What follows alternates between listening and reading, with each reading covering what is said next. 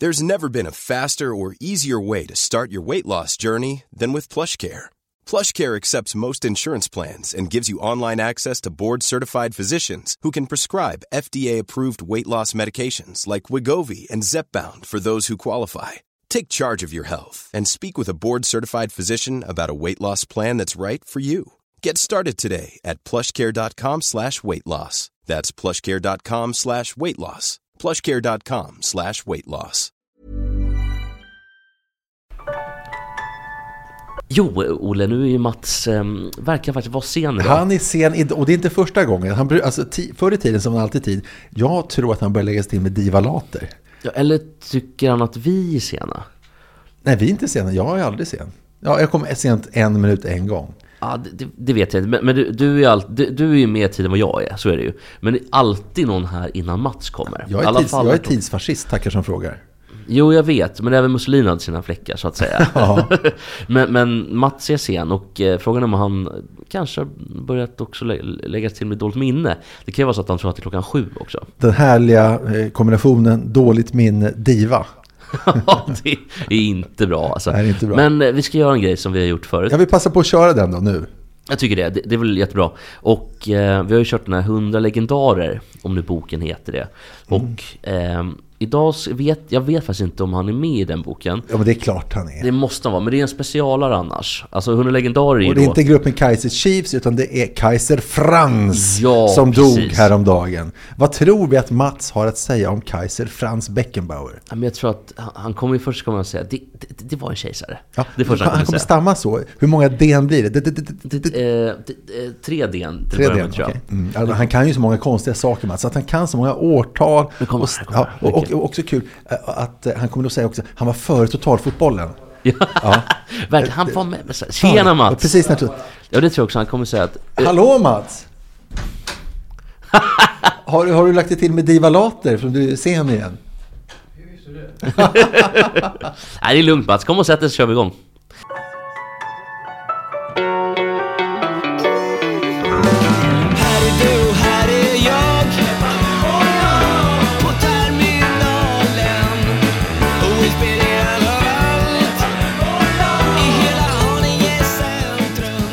Ja, hjärtligt välkommen till Lekset Sport. Och det vi höll på med innan då, Olle som sitter här bredvid mig, var ju det vi kallar för eh, 100 legendarer. Att vi tar ut en väldigt känd idrottsman och sen ska du och jag då gissa vad Mats säger. Och det gör vi alltid innan och det gör vi företrädesvis när Mats är sen. Och det, det var han idag. Och nu pratar vi om Kaiser Franz Det är Beckenbauer. bra att jag inte hittade någon parkeringsplats idag. Mats eh, Sandberg, vad, hur mår du? Jo, det är väl... eh, Ja, jag, jag brukar inte känna efter så mycket, men känner jag efter och det ska jag göra om en stund. Ja, Mats, hur mår du med tanke på det ganska hemska som hände igår med eh, dödsfallet av eh, Frans Beckenbauer? Ja, det sitter Säger ju... man dödsfallet av? Det kan man inte Nej, det kan man inte säga. Det sitter ju, det sitter ju, det sitter ju i, det gör det verkligen. För att han har varit en, en idol, det måste jag säga, under alla år.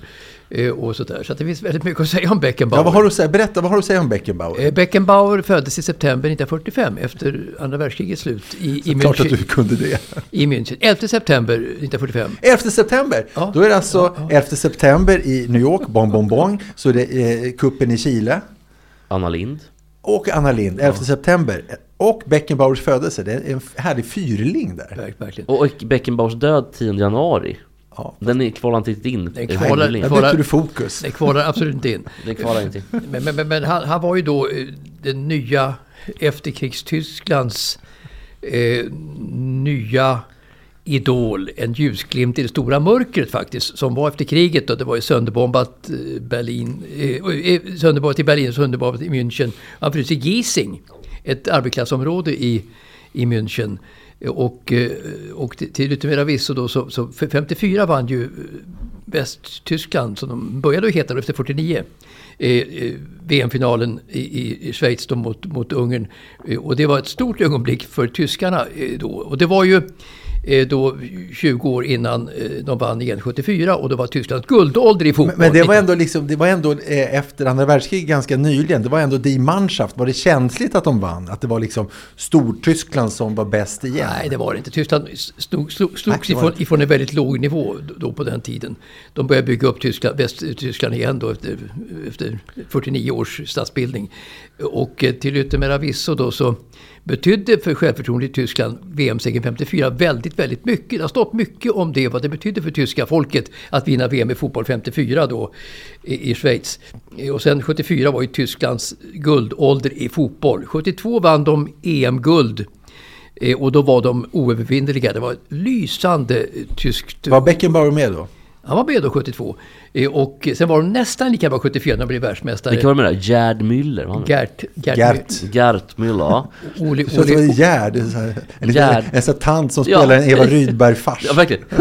Ursäkta mig! Ursäkta, det är någon som har sett mina papiljotter. Typ så. Ja, förlåt Mats. Fredriksdal. Fredriksdals Ja. Nils Poppe I Helsingborg. också. Ja. Ja, Nils Poppe också. Nils Poppe. Eh, Och, och sen var det ju så att eh, där Olle Hönes också, Paul Breitner etc. etc. Eh, Olle Hönes, jag satt i Gün- fängelse. Günther Netzer och, så vidare. Så att eh, Tysklands guldålder i fotboll var de här åren varken före eller efter. Utan 72, 73, 74 och till och med 75. Det var, de var Får jag bara säga en sak, får jag bara säga en sak angående Nils Poppe där. Jag jobbade på radion tidigt 90-tal. Då hade vi en lyssnartävling igång i vårt program. Där folk fick rösta, eller de fick tippa kan man säga. Vem de trodde skulle dö först. Astrid Lindgren eller Nils Poppe. Eh, Eller prins Bertil, de tre. Eh, Och det är en av få gånger som jag verkligen fått skäll av chefen. Eh, Kerstin Brunberg som var chef för, för eh, hon var inte glad. Men jag, jag tyckte det var en kul idé. Det är ju, alltså, det, idén är ju jätterolig. Kanske lite opassande. Ja, lite opassande Men också jävligt rolig. Ja, Ni- Ni- Nils Poppe var ju fantastisk. Han var ju svensk eh, films största stjärna eh, skarven 40-50-talet då. Och, eh, Han spelade 113 bom va? Ja, han, han, Bland annat. Han, spelade, han, spelade, han, var, han, var, han var på allas läppar eh, 40-talets slut och 50-talets början fram till 55. Men var det, var det 47 löken då eller? Nej, det är, no, det är något Nej, annat. Det är något annat. Det, är alltså, det finns 91 Karlsson, 113 Bom och 47 Löken. Det är Det är helt olika kända. grejer. 88 Axelsson då, han är han var med i 91 91 Det var 88, Bara- 91 bara- om, man skulle, polare. om, om man skulle spela in en, en, en tv eller filmversion av 91 Karlsson idag, den som skulle spela 88 det är ju Magnus Bettner. Han är väldigt lik 88 Axelsson. Men 91 skulle så- såklart spelas Henrik Dorsin. Ja, men då måste han skaffa sig en ljust hårens nedlugg, så han, är ju- han är ju skallig. Ja, så men det passar skulle, inte jo, men de de skulle fixa en peruk. För Vilken, att, vilken skillnad på Bettner och Dorsin. hörru. ja, verkligen. Men de är nog, skulle tro att de är lite polare kanske. Men för Tror att, du? Det vet Nej, jag. Jag vet. jag, Jag, jag, jag tror att de är Kanske. Tvi, tvivlar, tvivlar. Kanske, men jag t- tänker bara på, på en kusin, han gjorde ju den där fruktansvärda, en gång när jag var väldigt bakfull, så orkade jag inte leta upp... Eller eh, en gång var jag bakfull, sa du? en, en gång var jag väldigt, väldigt bakfull. Det har hänt flera gånger. flera gånger mest. Men då i alla fall så låg jag hemma i mina föräldrars säng i Minsparkansen. Så visste jag inte var fjärrkontrollen var någonstans. Och då hade jag suttit och kollat på typ Sällskapsresan på um, SF-kanalen. Och efter det så kommer den fruktansvärda filmen Välkommen till Knohult fram. Ja, den. Som är en nyinspelning på Ja, Åsa den spelades in bara för något år sedan och den var väl vidrigt Ja, det var dålig, det sämsta. Kjelle Bergqvist. Precis, Kjell, Kjell Bergqvist var då Klabbarpan. Ja. Och Jens Dorsin var såklart Åsa Nisse. Ja. Fruktansvärt. Alltså till och med sämre än originalen antar jag. Jag har inte sett den med, med Jon Elfström som Ja, var för originalet är ju också fruktansvärt. Men originalet fruktansvärt var under sin tid ett tidsdokument. Så att det, det kan man verkligen köpa att det var den kvaliteten för, för så kallat vanligt folk. Jo, men tidsdokument. Men var det inte också dåligt på den tid- tiden? Alltså, var, alltså, var det inte, eh, inte kan någon ha skrattat åt det på den tiden, eller? Ja, för cineaster var det uruset och, för, för, och, och det var ju då eh, Harry Schein var ju den som eh, skulle, ville förbjuda tv och sända. Eh, När han var chef och- för Filminstitutet då? Han var också satt i Sveriges Radios styrelse. Han, han ville förbjuda Åsa Nisse-filmer att visas eh, på Sveriges, Sveriges Television. Och det var ett ramaskri från svenska folket då på 70-talet. Alltså mot Harry Schein då, eller? Mot, eller Harry, mot Harry Schein. Denna fina typ som skulle sätta sig på svenska folkets genuina vilja att se Åsa-Nisse. Han som spelade tennis mot Olof Palme en gång i Ja, veckan. just det. Men hade de en relation eller? Alltså inte sexuell, Det de spelade, de det. spelade tennis. Men var det inte rykte om det? Att de hade någon... Alltså, eh, bara, bara för att eh, Dag Hammarskjöld var homosexuell behöver inte alla vara homosexuella. Alltså, Olof Palme var inte Det homosexuell. går ju rykten om att Olof Palme var i alla fall bisexuell. Så jag spelade in ett program, eh, tv-program eh, i början av det här sekelskiftet som hette Böglobbyn som jag gjorde tillsammans med Sverker Åström. Kommer jag ihåg. Han var ju bög. Han var bög, han outade sig efter 90 års ålder. Ja. Det är det är starkt. helt otroligt. Men i alla fall, vi gick, och spelade, vi gick om, eh, i Humlegården en gång. Det, det kommer jag ihåg att det programmet. Ja, ja, det, ja jo, det, tack så mycket. Ja, tack. Eh, men då, då berättade i alla fall, eh, om vi ska ta... Vänta förlåt, Olle, men nästa veckas 100 legendarer, Sverker Åström. Ja, ja. Men, för, men för att eh, sätta dra hål på den här debatten om huruvida Hammarskjöld var homosexuell eller, in, homosexuell eller inte, så sa Sverker Åström, titta, den där busken, där blev jag påsatt av Dag Hammarskjöld. jo. Nej, menar du det? Ja, ja, jag menar det. Jaha. Det var också kul förresten, när vi hade lite så här möten, så här spånmöten som man har inför en programserie. Då har man, eh, åkte vi till, jag tror det var Grebbestad, det var på en hotell och hade en konferens där. Så här. Det är speciellt då, för han var ju, eh, säg att han var 92 då kanske, han har outat sig sen två år. Då sitter man och har möte, efter så här 10 minuter, han var inte så aktiv på mötet för det första. Men då var han tvungen att gå och vila. Och det är klart, han var ju jättegammal. Så, så, så, kom han, så kom han tillbaka efter en timme, var med fem minuter till. Så gick han och vila. Så det, var, det är svårt att ha konferens med någon som är plus 90. Men vad gjorde ni? Satt ni och söp då? Den här timmen då? Nej, nej, Eller nej, det, var, det var ju dagtid. Vi satt ju och spånade. Men just det här att man... Att Ja, men han ni drack väl ändå kanske? Ja, på kvällen drack vi. Men att man, att man blir så trött. Trött, trött, trött, trött, trött. Han skulle sova hela tiden. Fan, det är en dröm jag har, att åka på konferens. Och få sova hela tiden. Eller dröm väl att ta i. Men någonting jag skulle vilja göra i närtid. Ja, Åka och dagsupa och spåna, väldigt kul. det är otroligt roligt. Det borde vi göra med Ekstedt-gänget. Åka och spåna och supa. På en båt då eller? Om du gillar båt Mats så kan vi jag göra det. gillar båtar. Men Mats, Kaiser Frans nu, så Ja, vi ja, ja. kan eh, avsluta med det. Ja. Eh, vad tänker du om totalfotbollen? Har det någonting med Kaiser att göra eller? Ja, framförallt med Holland. Alltså Holland hette ju Holland på den tiden, 74-årsfinal.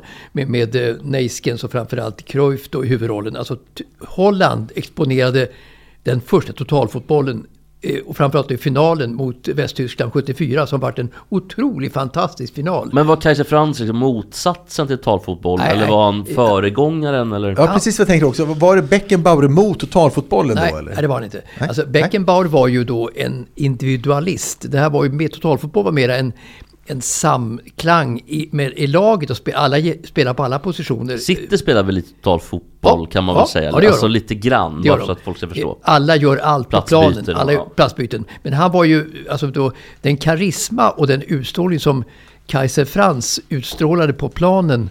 Han liksom bara flöt fram. Det gick inte att se att han sprang. Han bara flöt fram. En otrolig... Alltså då, om det var ett rum vet de att det lystes upp. Om det var ett mörkt rum lystes upp om Kaiser Franz kom in i rummet överhuvudtaget. Likadant var det på planen. Och det jag tänkte, det var ju då eh, ungefär som Geo Waldner i, i pingis och Federer i tennis och Wayne Gretzky i ishockey och Kaiser Franz i fotboll.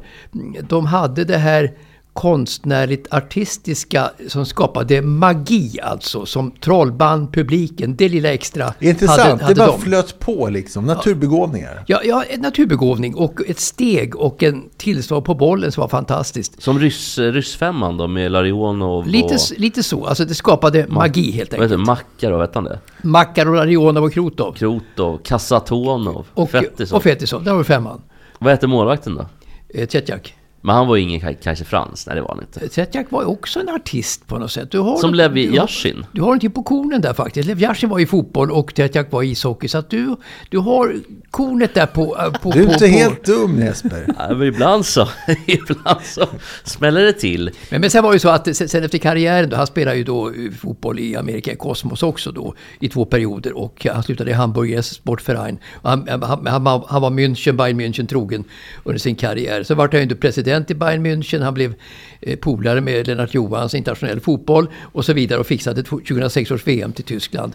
Under lite sk- skrupelfulla eh, omständigheter. Var han en av dem tror du som låtsades, som sa till Lennart Johansson att han skulle rösta på Lennart i valet och sen egentligen röstade han på Sepp Blatter?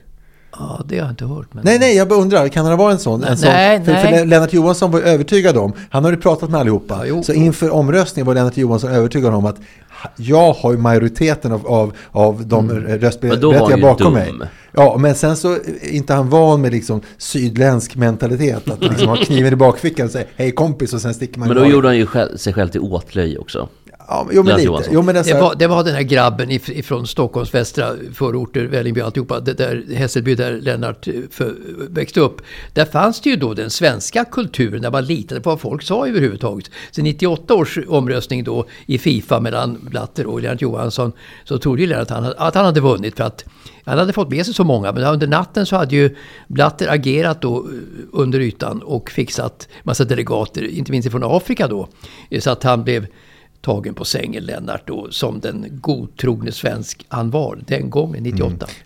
Efter karriären då så fick han ju en liten eh, fläck på sig kanske för det här 2006 år fixande eh, VM i Ja, hade han Tyskland. mutat eh, Fifa? Ja, på något sätt kanske. Men han var i god tro, eh, tyckte alla. Han hotades av fem års fängelse ett tag faktiskt. Men han var i god tro för Tysklands sak. Men Ulle Hönes fick ju fängelse. Ja, men det var för sin... Han, han, var ju, han hade ju en Skattebrott. kött, köttfirma, så att säga. Han byggde upp en fabrik där man tillverkade kött i Tyskland. Och han skulle då... Myndigheterna sa att har ni skattefuskat med inkomsterna från köttproduktionen och så vidare så hör av er till myndigheterna. Och det gjorde han, men en vecka för sent. Och på tysk maner så är det en deadline då. Och då fick han ju skaka galler i några år. Men det låter som en dröm för mig, du säger att man tillverkar kött. Jag själv kämpar för att inte bli vegetarian. Så när jag, när jag köper kött i affären, då låtsas jag att det kommer färdigpackat från någon maskin bara. Jag, jag, alltså, för om jag skulle tänka att det kommer från ett djur, då skulle jag inte kunna äta det. Så Jag det vill- du sa nu, att det var en maskin. Jag vill inte- Jag blev jätteglad nu. Så det, Jag vill inte ta upp det. Nej, men kött är ju fantastiskt överhuvudtaget. Det, Ja, det det, är håller- jag håller jag med er om. Att käka kött och korv gör det. Jag åt lamm idag Mats. Ja, ännu bättre. Nere på Mukkut, men indier är det på Vanadinsplan. Ännu bättre. Det var väldigt gott. Sen Eh, var det ju privat också så, så var ju Beckenbauer kanske på slutet kanske i lite i, i gungning. Han eh, övergav sin fru Brigitte i München med tre barn då när han eh, åkte till Amerika till Cosmos och så träffade han en fotomodell i Amerika och gifte sig med henne och sen skilde, hon, skilde han sig. Sen träffade han Heidi då, eh, tredje frun på slutet då, de sista åren. den här fotomodellen, var, var hon snyggare än Giselle Bündchen? Alltså den som Mats tycker är snyggast någonsin. Snyggaste ben ja. Ja, och snyggaste ben. Men snyggaste ben har väl ändå Steffi Graf? Jag har också snygga ben. Gisele Bündchen är ju fa- fa- fantastisk också. Din fråga, vem var snyggast utav, utav vad sa du, Ha- fotomodellen i, New York eller, eller Gi- Gisele Bündchen så är det nog Bündchen. Ja, Djokovic har väl sina ben, för att vara man. Alltså manliga ben. Så pass. Så pass. Vi går vidare.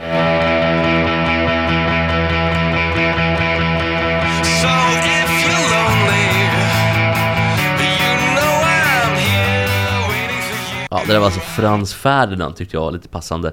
Eh, Nikola Karabatic heter han va? Eller Nikola Karabatic. Eh, han gör sitt 27, 26 mästerskap. Är inte det otroligt? Och det är någon form av världsrekord då. Det finns ingen som har spelat så Alltså, mycket. jag vet inte ens vem det är. Men gud, det är alltså världens främsta eh, spelare, handbollsspelare. Jaha, ja. Är han Jugge eller? Nej, han är fransman. De ju, ja, jo men jo, jag har hört talas om honom. de har ju vunnit 10 eller 11. Alltså jag, jag kan säga att jag har inte någon koll på honom. Han låter inte så fransk på namnet. Nej, ni, ni, precis det gör det ju verkligen inte. Men, nu men, börjar ju EM här. Du, Handbollsmästerskap eh, är ju för ofta VM och EM varje år. Och sen också, det, det enda som är värre är ju simmästerskap. Långbana, kortbana, EM och VM. Det blir för urvattnat. Ja, men jag trodde inte att det var sant att det var EM nu. Nej, jag tror inte jag heller. Eller, jo, EM är det ju. Jag, jag trodde att VM var för fan typ ett halvår Ja, sedan. men det, det är alltid mästerskap i handboll. Ja, de spelar, det är ju alltid någonting. Ja. Och även om, curlinglandslaget det, har om, ju det mycket inte herrar, om det inte är herrarna så är det damerna då plötsligt. Precis. Ja, ja, så är det ju. Men i alla fall, Nikola Karabatic då, han, de har vunnit under honom 10 mästerskap av 26 han har varit med. Och eh, det här är alltså chansen att ta den 18 mästerskapsmedaljen. Det är väl en, det tycker jag ändå det är värt att ta upp. Men han, den, den som var störst i det franska handbollslandslaget tidigare, det var också en man som inte hade ett franskt efternamn. Det var han Jackson. Inte Action Jackson, filmen gamla från 80-talet. Alltså utan- Samuel L. Jackson. Nej, Alltså Jackson Richardson. precis. Ja, Jackson Richardson, French uh, handball player. Precis, så, så franska handbollsspelare har, en, har en, en benägenhet att inte låta så franska. Nej, han heter ju inte, precis, han heter ju inte Jean-Paul Gaultier till exempel. Nej, och han, det hette inte den här juggen heller Nikola som nu var fransman. Karabatic. Jag har respekt. Jag förstår inte hur handbollsmålvakterna vågar stå där i bollregnet. Eh, hård boll och så fruktansvärd kraft. Och Det är helt utan, obegripligt. utan hjälm eller Och någonting. då kommer vi till en fråga som Jesper ska få svara på. vad, är, vad, vad är värst? Alltså, vad, vad ska man våga allra minst? Eh, Om man säger att man har någon svensexa och utsätter någon för någonting. Är det att ställa någon i ett handbollsmål eh, eller att ställa någon i ett bandymål?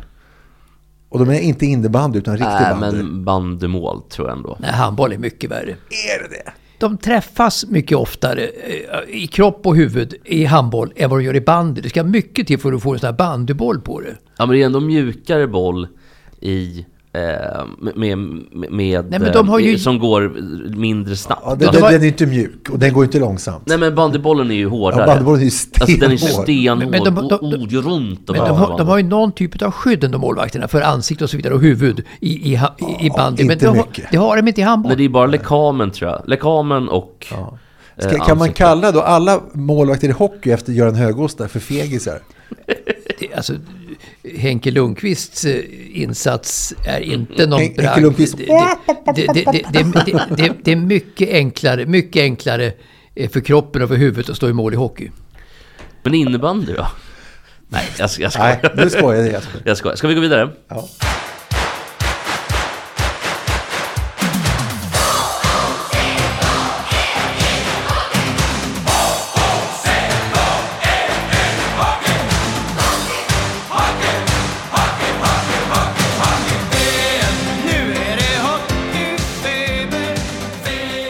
Ryssarna krigar ju mot Ukraina och inte så, så omtyckta, inte så trevliga sådär. Men eh, de förmår ändå att glädjas och de gläds ju väldigt mycket åt det facit som svenska juniorlandslaget i hockey har. Sverige har alltså förlorat nu eh, 12 av 14 finaler i juniorhockey-VM. Och ryska tidningen Championat, konstigt namn men det heter den så här. De väljer att uppmärksamma det dystra facitet, facitet när de summerar turneringen då som Ryssland inte var välkomna att spela i förstås då. Efter eh, invasionen i Ukraina. Då skriver de så här.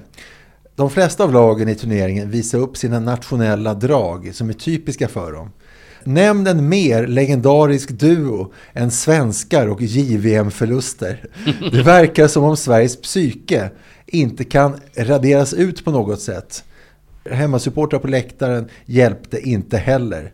Ha ha ha. Haha la jag till själv. Men, men, att, men att Sverige nu är i skottgluggen mer och mer internationellt faktiskt på olika sätt. Vi var ju ett, ett land som var så överyberbra under många decennier. Men nu med allting som har hänt, eh, koranbränning etc. etc. eh, och sådär, så började det reta upp utlandet ordentligt. Alltså inte minst då ryssarna. Så det, det, sprider så ringa på vattnet. Sverige är inte populärt i utlandet längre som vi alltid var förut. Nej, jag vet. Men, men visst är det intressant ändå att to- eh, 14 finaler, 12 förluster. Eh, Och eh, då går de på vårt svenska men- mentala psyke. Och det, det blir svårt att säga att de inte har en poäng, eller? Ja, ab- absolut. Men det beror väl kanske också på att finaler kräver nog ett, ett icke-svenskt psyke. Hey, I'm Ryan Reynolds. At Mint Mobile, we like to do the opposite of what Big Wireless does. They charge you a lot, we charge you a little. So naturally, when they announced they'd be raising their prices due to inflation, we decided to deflate our prices due to not hating you. That's right. We're cutting the price of Mint Unlimited from $30 a month to just $15 a month. Give it a try at mintmobile.com slash switch. $45 upfront for three months plus taxes and fees. Promo rate for new customers for limited time. Unlimited more than 40 gigabytes per month. Slows. Full terms at mintmobile.com. Millions of people have lost weight with personalized plans from Noom, like Evan, who can't stand salads and still lost 50 pounds. Salads, generally, for most people, are the easy button, right? For me, that wasn't an option. I never really was a salad guy. That's just not who I am. But Noom worked for me. Get your personalized plan today at Noom.com. Real Noom user compensated to provide their story. In four weeks, the typical Noom user can expect to lose one to two pounds per week. Individual results may vary. På något sätt. Sverige är bra i gruppspel i alltihopa, när ganska lite står på spel. När man ändå kan gå vidare, då glänser Sverige i... Ja, Sverige hade ju slagit USA, det var vi inne på förra veckan, eh, i förra veckans podd, att Sverige hade ju krossat USA i, i gruppspelet. Ja. Men minns vad vi sa också inför finalen, Sverige har inte en chans. Jag minns att jag själv gav Sverige 20% chans. Och jag tror ni var lite inne på min linje. Och, och jag Men- också, hade, hade, hade ju mött Finland då, vilket det kunde ha blivit. Det var ganska jämnt mellan USA och Finland i semifinalen. 3-2 till eh, USA tror jag. Eh, Och, och då hade nog Sverige vunnit ganska enkelt mot Finland. Vi hade slagit alla andra länder utom Kanada och USA. Därför att de spelar en hockey som vi ogillar väldigt mycket. Det finns inga linjer i det amerikanska spelet. Det är mycket mera kamp man mot man. Där svenskarna är betydligt sämre än i det öppna Men vi spelet. har ju många fler VM-guld än vad USA har. Och vi har ju två Ja, men nu, nu, OS-guld. nu pratar du senior-VM. Ja men precis. Men Och jag det är en tänker, pissturné där de bästa inte är med, så den behöver du inte ens nämna.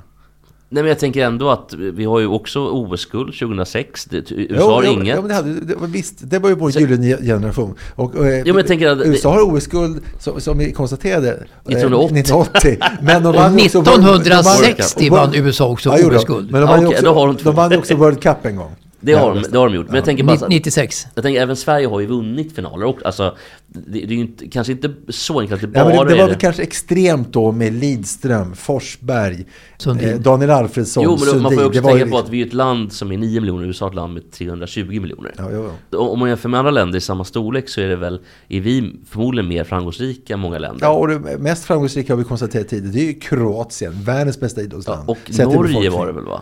Ja, men det var vintersport. Det var det. Vintersport Nej men det var väl. Norge var ju världens bästa idrottsland. Jo, men då, då räknar du med inte vintersport. Och när vi sitter här, då kan vi skita i vintersport. Okej. Ja, Okej, ja, vad bra.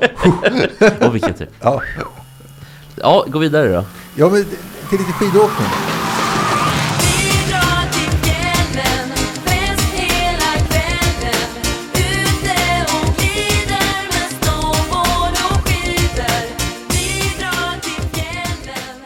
FIS, alltså skidförbundet. Ja. De har, de har faktiskt nu förstört det sista bra i hela längdåkningssporten som ju är döende. Och det är sorgligt att, att den är döende. Alltså, det, ni vet där berget, det sista dagen av Tour de Ski. Tour de Ski som är det största den här säsongen. På ett sätt så är det ju värdelöst med det här berget för det är inte riktigt skidåkning. Men det har varit så spännande att se när de kämpar för det här berget den sista dagen. Den här lyftningen som man brukar säga va? Ja, de- de är ju så trötta så det, det har varit kul att se så det växt upp av det. De har då startat utefter hur de har legat till i, i, i sammantaget. Så den som har legat först har startat först och så vidare. Så att man har ju sett då eh, vem som varit i ledningen. Så den som kommer först i mål eh, efter bergstigning har ju vunnit. Men de två senaste åren, alltså nu i år också, då är det ju inte så längre. När det är jaktstart. Ja, och, och det är för att Johaug var för överlägsen så att det inte blev spännande. Men nu, det är så sjukt. Så de, de har först, förstört det sista Ah, okej. spännande, den sista delen av längdåkningssporten. När de startade, det är bara huller om buller i, i, så i Tour de Ski. Man för, ingen förstod någonting, såg någonting. De bara startade lite huller om buller och den som liksom vinner kan komma i mål som nummer 16. Nummer, eh, som kommer tvåa kommer i mål som 27 och den som kommer i mål först kan bli 33 Det är helt värdelöst. Det är, har, har ni tänkt? Det, det är helt sjukt. Tankevurpa. Jag har inte orkat se skiten visserligen. Nej, det, är en tanke, inte- det är en tankevurpa naturligtvis. Alltså, längdåkning behöver ju allt de kan för att vinna popularitet naturligtvis. Utanför Sverige och Norge. Eh, Och, och misslyckas som du säger med det. Ja men de höll ju på med någon skit nu nere i... De har varit i Italien va? Ja, jo, det visste de det. Och i någon av de där byarna då, där de haft, eller den byn de haft det, så um, hade de någon form av, de skulle upp liksom invigningen.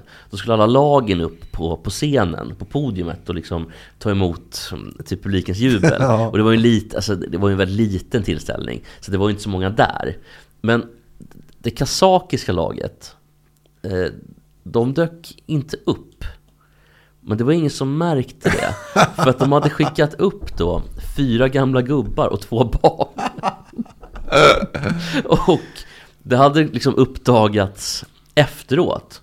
Och då var arrangören jättearg på det. Det var någon kärring på, på, på FIS eller vad det var. Hon var skitförbannad på, på kasakerna. Men då berättade tränaren, och jag fick väldigt mycket sympati för tränaren. Han sa att vi vå- vill inte visa upp oss för att Norge, Sverige och alla andra lag har fina dräkter liksom och allting. Vi har inte råd att köpa eh, matchande dräkter. Utan vi får ta våra egna kläder och de är lite loppbitna. Så vi skämdes. Ja. Sen om det stämmer eller inte vill jag låta vara osagt. För att det kan ju vara så att de bara vill ladda också inför dagen efter. Men om det nu stämmer att de skämdes, då är det ju jätte... Då behöver man inte bli arg på dem tycker jag. Men, men min, min, så att säga, min, min tanke i alla fall när det handlar om damskidåkning överhuvudtaget, det är väl det att de här journalisterna som är ute eh, för Sveriges tidningar och radio och tv och det, de är fan med världsmästare på att måla upp en kuliss att det här är en jättestor sport. Det, det kommer aldrig fram hur pass tunt och armodligt det är överhuvudtaget runt den här sporten. Utan det ska hissas upp som någonting som kan sälja medie, media som Sverige som världsmästare på damskidåkning. Så att eh, det är en fantastisk illusion svenska folket har om damskidåkning. att det är en jättestor Det sport. stod om Kalle Halvarsson nu igen, som du ofta gör. Att han hade ju alltså mm, haft liksom eh, förhoppning om att han skulle nästan kunna vinna det här. För att det var, alla var borta Ja, det jättemånga och borta, så att och skadade. Så han, nu hade han äntligen chansen. Så kom han 27 eller vad fan Ja, det det var. är synd. om- Alltså, fick han inte en han- spänn, va, tror jag. Han började prata, nej, inte en spänn. Han började prata om att skaffa ett riktigt jobb. Ja för det är på den nivån liksom. Och det var ju samma med någon skidskytt här som jag inte minns vad han heter. Han är typ femma i, i, i Sverige. Det är ändå så här. Han fick väl eh, 4 000 spänn någonting. För, Ja för han sin, fick för sin- 400 euro, eller 300 euro. 4 000 spänn för sin 27 Ja, plats. och han var jättenöjd med det. Ja, det, det, var, det var en längdåkare, det var inte skidskytte. Nej det var en skidskytt. Ja, okej. ja, Det är rätt sorry. Det var, det var skitskytt. Men Ja, okej. att få 4 Två- 000, två att, att få 4 Det var en 000, skitskytt. att jubla över 4 000 spänn i en tävling när han lägger ner sitt liv på den sporten. Det är helt fantastiskt om man läser om vilka pengar som är i görningen i idrott överhuvudtaget. Ja, men det är alltså- därför jag blir förbannad på att typ Little Jinder hade få, har fått ett nytt... E hon har skaffat sig ett riktigt jobb. Eller? Jo, men det var en skämtgrej. Men, men, men, Var det verkligen det? Ja, jag tror men, men då, tänk, tänk, på, tänk på Messi, eh, tänk på Ronaldo med deras pengar och Mellberg som tackar nej fast han får jättemycket pengar. Eh, då blir man ändå lite glad när man hör en kille som blir glad över att få 4 000 kronor. Men tänk East, East, Ja, East, knappt att vi blir glada för. Jo, det blir man. Tänk. PGA-mästerskapens final i, i East Lake då, Fedex Cup-finalen. Där vinnaren får, är det eh, 100 miljoner kronor Ja, det är, precis, det är väl Vil- vilken 8, sport 8 pratar du om? miljoner dollar va, tror I, i jag. golf. Alltså inte PGA-mästerskapet utan? PGA-slutspelet. 80 eller 90 miljoner kronor Ja, till 8 vinnaren. miljoner dollar tror jag att det är, så det är väl ungefär 100. Ja, det är otroligt alltså. Jag vill ta upp en 88 sak på skidåkning då. Så här godhetssignalering och jag tror inte att det är hennes fel. Men rubriken blev så att det verkade vara hennes fel. Mm. Linn Svan vann en etapp i Tour de Ski efter att ha legat i rygg på Frida Karlsson nästan hela loppet. Men rubriken var inte att hon vann utan att hon efteråt sa att hon på upploppet tänkte ge segern till Frida just eftersom det var Frida som hade gjort grovjobbet. Eh, som sa så här, jag tänkte ge segern till Frida. Och men liksom, åh gud vad god du var. Men saken var, det gjorde hon ju inte. Hon sket ju. Hon gick ju mål och vann loppet och fick ju Då blir hon poäng. ännu större skithög än vad hon Ja, men det? möjligtvis kan det inte vara Ja, innan Men vad är det hon godisignalerar om? Jag tänkte göra så gjorde hon inte det. Hade hon gjort det så hade det varit en sak. Jag tänkte och inte döda Anna Lind, men så gjorde jag det ändå. Ja, ja visst. Jag vill bara gå in på mer tom godhet. Ska vi köra någon Djurgårdsjingel eller någon fotbollsjingel? Har det med Djurgården att göra eller? Ja, det har med Djurgården att göra. Mer, mer tom godhet tack. Ja okej, men vi gör det här.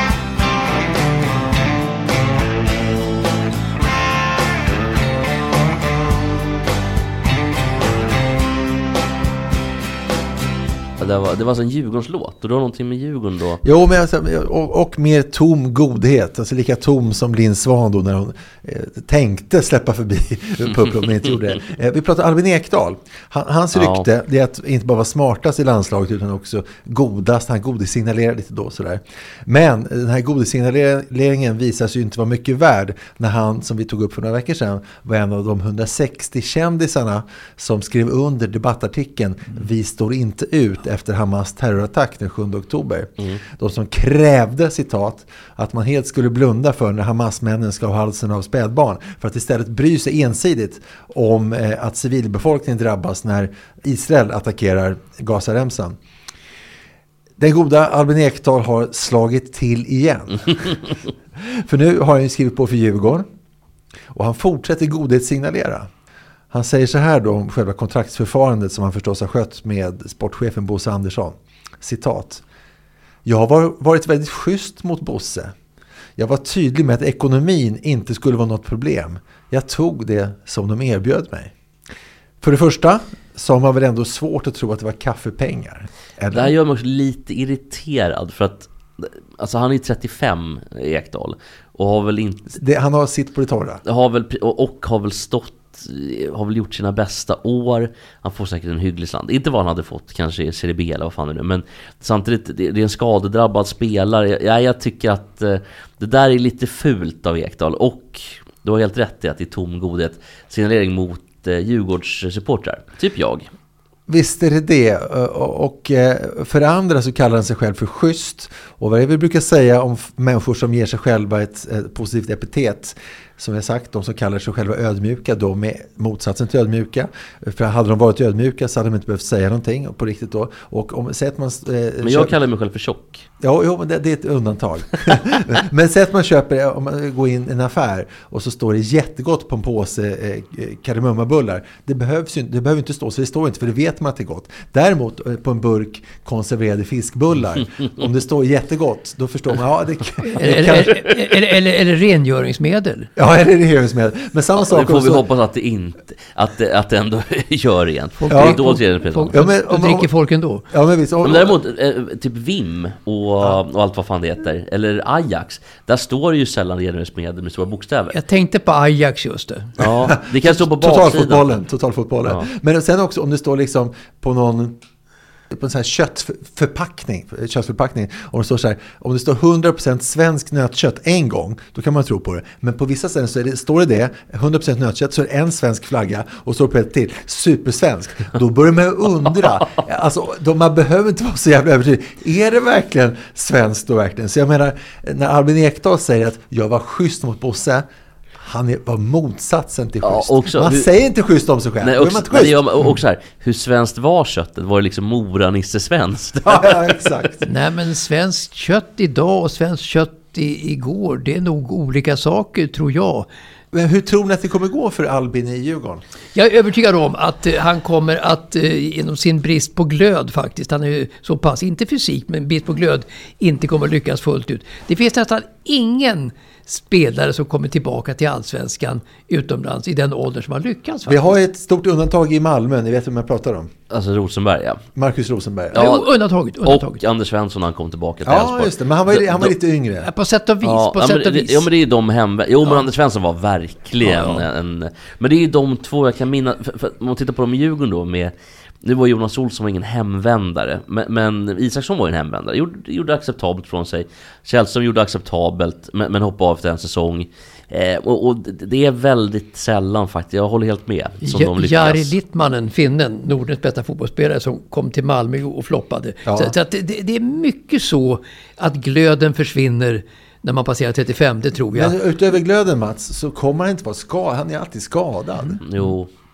Han kommer alltid vara skadad. Jag bara säger Mats nickar. Ja, finns ja, vi kan prata ja. om nickar. Låt mig få nicka.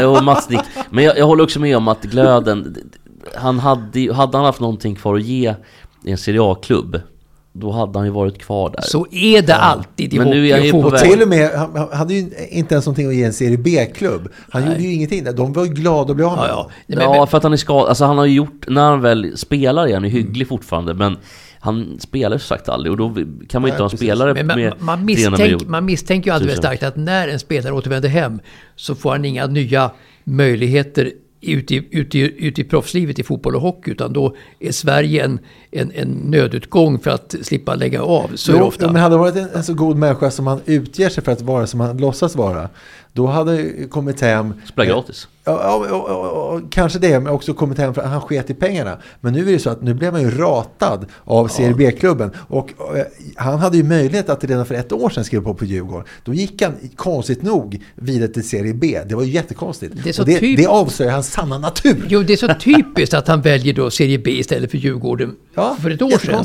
Det säger ju det innersta viljan. Ja, jag håller med.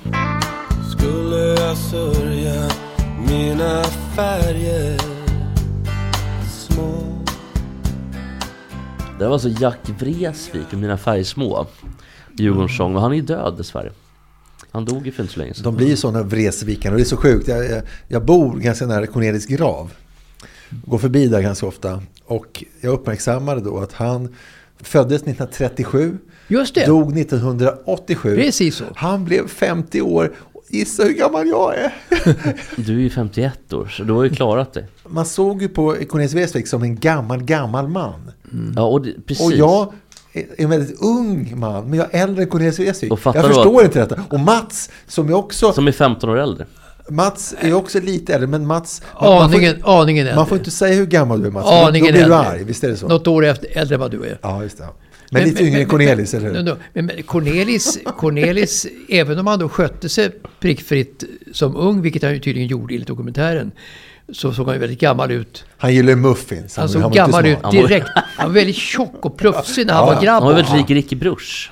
Ja, i, i, psyk, i psyket, absolut. Ja, just det. Men vi kommer fram, Ricky Bruch var ju inte, var ju inte tjock. Men fatta, fatta att ha, ha eh, eh, Cornelis som pappa. Vad mysigt skulle vara som spädbarn att ligga på hans fett och få sova på hans mage. Det hade varit mysigt. Och klättra och såna Ja, grejer. Och ta tag i håret. Vi har, ju sagt, vi har ju sagt att jag är en bra, klätt, alltså, bra klätt, klätterställning för barn. Ja, det saknas bara ett barn. Men vad, Ja. hemskt, vad hemskt att ha honom som, som farsa enligt dokumentären. Ja, han verkar skita i barnen fullständigt. Ja, fullständigt. Och även i den här filmen med, vad vet han, eh, Erik du, nej, Hans-Erik Dubel, vad han heter, han eh, som var med i Turbo Han, Negro. han norrmannen som, som begick självmord. Ja, också jätte, Hank från helvete. Han från helvete. ja. Do you have the time to listen to me whine about nothing and everything all at once? Jag vill snacka basket. Ja, ja, men lite kort bara. Så, eh, Nikola Djokic.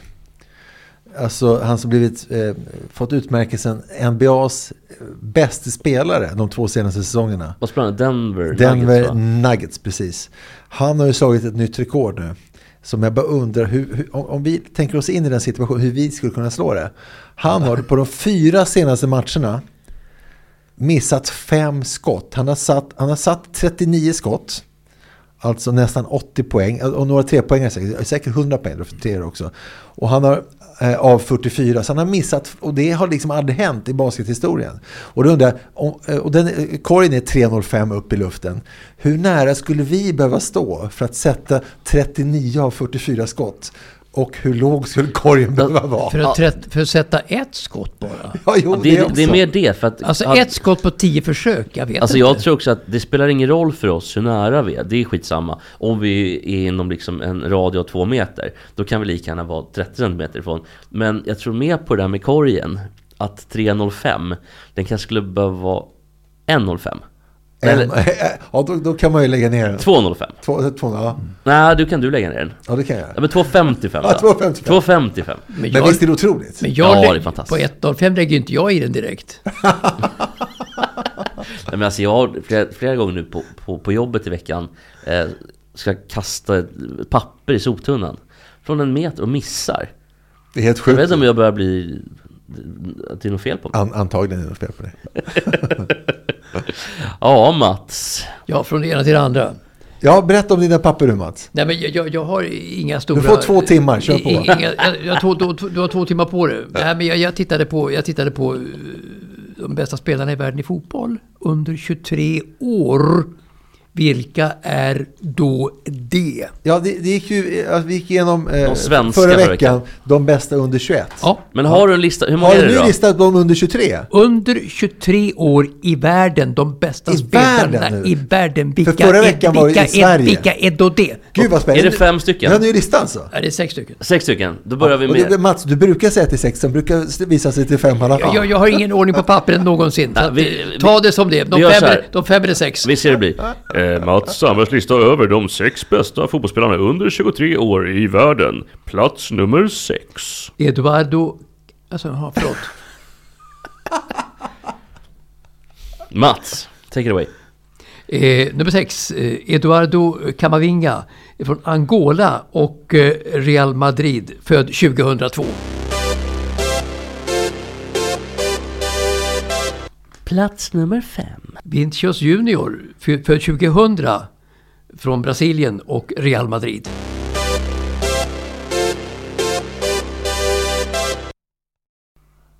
Plats nummer fyra, Plats nummer fyra. Alltså, ni är inte helt samsynkade.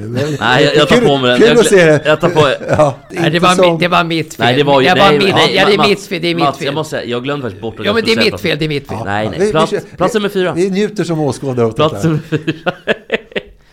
Alfonso Davis, född 2000 i Kanada, spelade för Bayern München. Då är du Jesper. Plats nummer tre. Nej, du måste ju Nej. grejen emellan. Sen är det plats nummer tre. Plats nummer tre. Phil Foden, född 2002, England och Manchester City.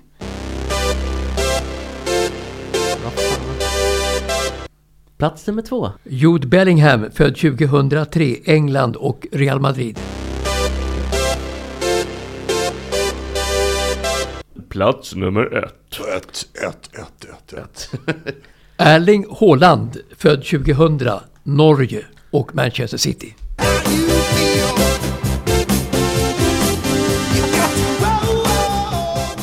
Tack för listan Mats, Det var- otroligt. Ja, otroligt. Men Mats, för, på förra veckans lista, de som var underkänd, var inte Haaland tvåa då?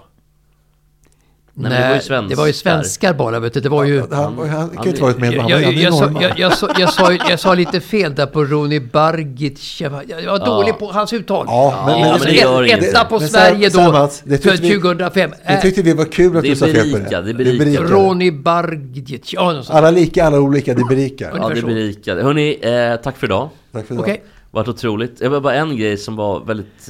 Vi pratade om Van Halen förra veckan. Ed Van Halen är ju död. Det tycker jag var deppigt. Ja, vad tråkigt. Jag kommer att tänka på det nu. Skitsamma. Vi, tack för idag. Vi ses nästa vecka.